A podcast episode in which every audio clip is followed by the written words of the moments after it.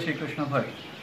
ठाणे जिल्ह्यातील अंबरनाथ तालुक्यातील बदलापूरजवळील बेंशीळ गावी एकोणीसशे नव्वदपासून सेंद्रिय शेती करतो आहे सेंद्रिय शेती करण्याचं महत्त्वाचं कारणच हे आहे की आपल्याला घरामध्ये आरोग्यदायी अन्न मिळावं आणि आपली परिसंस्था जे इकोसिस्टीम समृद्ध करावी.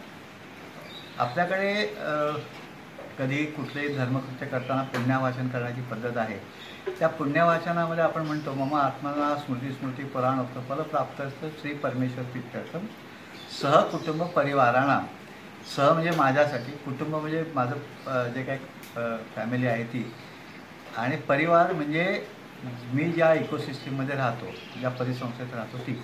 या सगळ्यांच्या समृद्धीसाठी मी हे काम करतो आहे तर आत्ता आपल्याला असं वाटतं का की आपण आपल्या परिसंस्थेच्या समृद्धीसाठी काम करतो आहे व्यक्तिशः तर आपल्या अपेक्षा आहेत. त्यासोबत आपली परिसंस्था जोपर्यंत समृद्ध होणार नाही तोपर्यंत आपले पीक समृद्ध होणार नाही. किंवा पिकं चांगली येणार नाहीत. आपल्या सगळ्यांना माहिती आहे की वनस्पतीची वाढ सत्त्याण्णव ते अठ्ठ्याण्णव टक्के नैसर्गिक घटकांपासून होते. हे नैसर्गिक घटक काय आहेत? तर हवामान तापमान आणि जमीन आणि पाणी. या सगळ्याची गुणवत्ता आपण घालवली. आणि हे सगळी घालवल्यानंतर आपण जे दोन ते तीन टक्के पोषणाचे सिद्धांत खताच्या माध्यमातून पूर्ण करण्याचा प्रयत्न करतोय ह्या पा हवा पाणी आणि जमिनीची गुणवत्ता जोपर्यंत सुधारणार नाही तोपर्यंत आपण कितीही काही प्रे खतं दिली तरी पिकाचं चांगल्या पद्धतीने पिकाचं पोषण आणि व वनस्पती वाढणं आणि पीक चांगल्यानं हो-, करणं शक्य नाही. आता हे पाणी हवा आणि जमिनीची गुणवत्ता कशी वाढवता येईल ते विचार करताना लक्षात असं आलं की परंपरागत कृषी विज्ञानामध्ये आपल्या पूर्वजांनी जे काही पिकाच्या रचना केल्या त्या एक जणांतर द्विदळ द्विदळानंतर तेल पिकं चार वर्षांनी जमीन पट ठेवणं जमिनीची कमीत कमी मशागत करणं आणि वनस्पती एकत्र लावणं. या सगळ्याच्या माध्यमातून जमिनीमध्ये जाणारं सेंद्रिय कर्ब तापमानामध्ये होणारी घट वारा प्रतिबंधक भिंतीमुळे आपल्या शेतामध्ये असलेलं तापमान आणि आर्द्रतेचं प्रमाण या सगळ्याचा वापर होऊन आपली पिकं आणि आपलं इन्व्हायरमेंट तिथली परिसंस्था शेताची जर आपण आताच्या भाषेत मायक्रो क्लायमेट म्हणतो ते खूप छान होत होतं. आणि जमिनीच्या कमीत कमी मशागतीमुळे जमिनीमधला सेंद्रिय कर्ब जो आहे तो वाढत होता.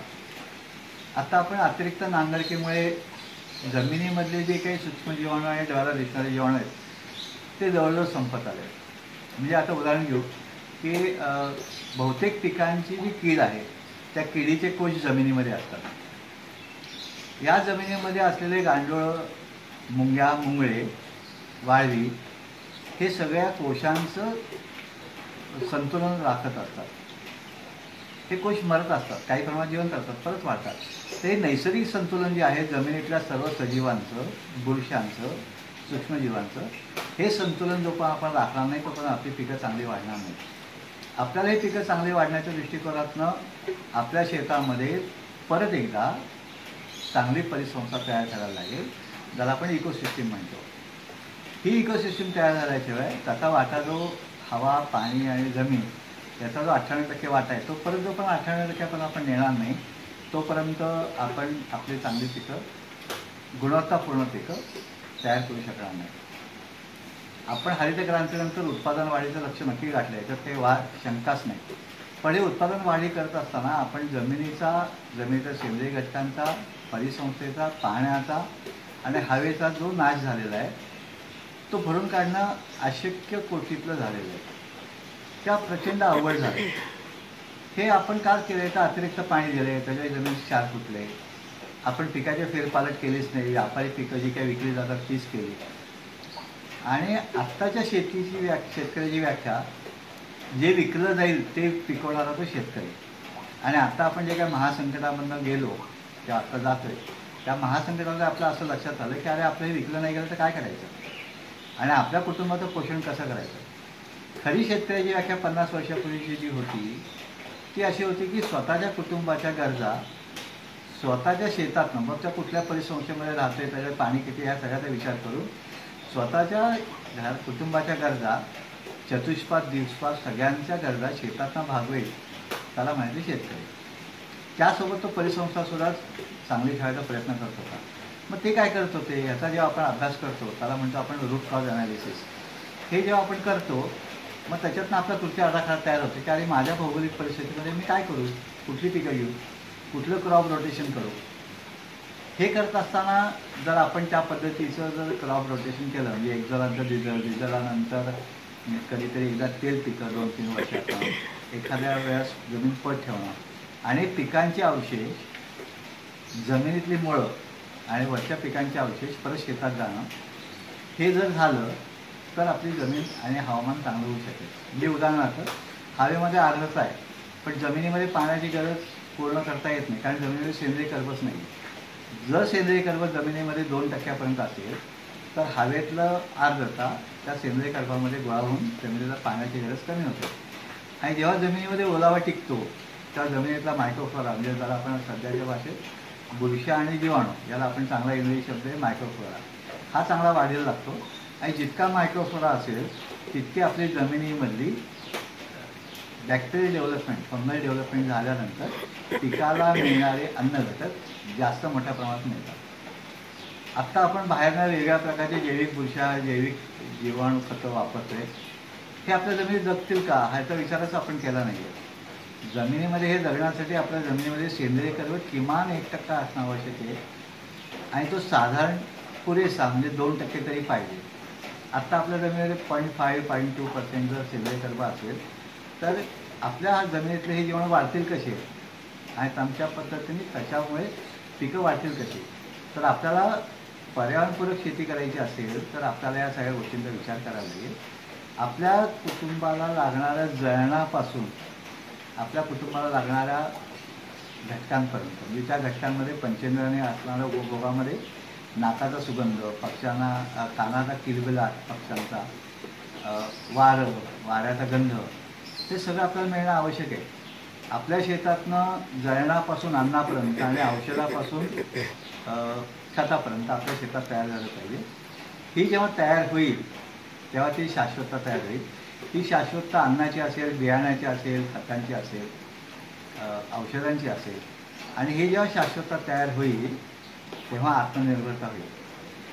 आणि ही तेव्हा जेव्हा आणि मग हे सगळं जर आपण करायला गेलो तर आपापच ज्याला आत्ताच्या भाषेत बायोडायव्हर्सिटी म्हणतात ती तयार होईल आणि बायोडायव्हर्सिटी तयार झाली की त्याच्या सोबत कीटक आणि पक्षी आपले मित्र कीटकही येतील शत्रू कीटकांचं संतुलन राखतील. सर्व घटकांचं संतुलन राखण्याची क्षमता बायोडायव्हर्सिटीमध्ये आहे.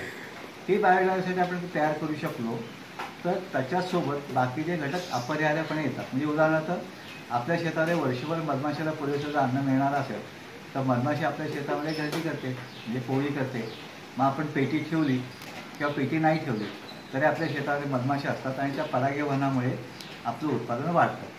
हे सगळं जेव्हा आपण करू तेव्हा त्याला आपण म्हणतो पर्यावरणपूरक शेती. मग माझ्याकडे लागणारं मला लागणारे धान्य मला लागणारे कडधान्य मला लागणारे तेल पिकं मला लागणारे मसाले हे आपण आपल्या शेतामध्ये सहजपणे करू शकतो. काही बाबतीत मर्यादा आहे. नक्कीच आहे. की जिथे कोरडो पीक आहे जिथे पाण्याची क्षमता नाही आहे पाणी देण्याची क्षमता नाही आहे अशा ठिकाणी सुद्धा आपले पूर्वज शेकडो वर्ष राहिलेले आहेत आणि आपल्या गरजा त्याने आपल्या शेतातनं नाही पण पंचक्रोशीतनं भागवलेले आहेत. हे जेव्हा पंचक्रोशीतनं आपण गर गरजा आपल्या भागवायचा प्रयत्न करू तेव्हा आपोआपच आपलं जीवन आणि आपली शेती ही पर्यावरणपूरकच तयार होईल. आपल्या बियाण्याची शाश्वतता तयार आज आपल्याकडे बियाणं नाही आपलं स्वतःचं. त्याचा मोठा वाटा बहुराष्ट्र कंपन्यांच्याकडे आहे. अतिशय संकरित बियाणे किंवा सुधारित बियाणे किंवा आता नवीन आलेली जेनेटिकली मॉडिफाईड म्हणजे जी एम सीज त्याला वापरायला बंदी आहे. ही जर आली ती सगळ्या सर्वस्वीपणे शेतकऱ्याचा पैसा बाहेर जातोय बियाणं शाश्वतता नाही बियाणं मिळेल याची खात्री नाही. आणि हे जर असेल तर शाश्वतता जर नसेल तर तू शेती कशी करेल? आत्ताच्या पी ह्याच्यामध्ये जर आपल्याला पिकांची आपली गरज भागवायची असेल आपल्या शाश्वत आणायची असेल तर आपले स्वतःचं बियाणं जे विद्यापीठाने खूप चांगल्या पद्धतीने विकसित केलेले आहेत. सेंद्रिय पद्धतीची सुधारित बियाणे ज्याला आपण म्हणतो ज्याला आपण सिलेक्शन म्हणतो. ते सिलेक्शन सीड्स आपल्याला उपलब्ध आहेत. त्याचा वापर करून मल्टिपल क्रॉपिंग करून आपल्याला आपली शेती चांगली करता येईल समृद्ध करता येईल. आणि ती समृद्ध झाल्यानंतर आपोआपच इकोसिस्टीम म्हणजे परिसंस्था समृद्ध. होईल आपण त्याच्या पुढच्या भागामध्ये हे करण्यासाठी उपाययोजना जी आहे काय करता येईल त्याचा विचार करू. धन्यवाद. बंदगर आणि दुसरं. आता ते बंदगर शब्द येणार त्याच्यात.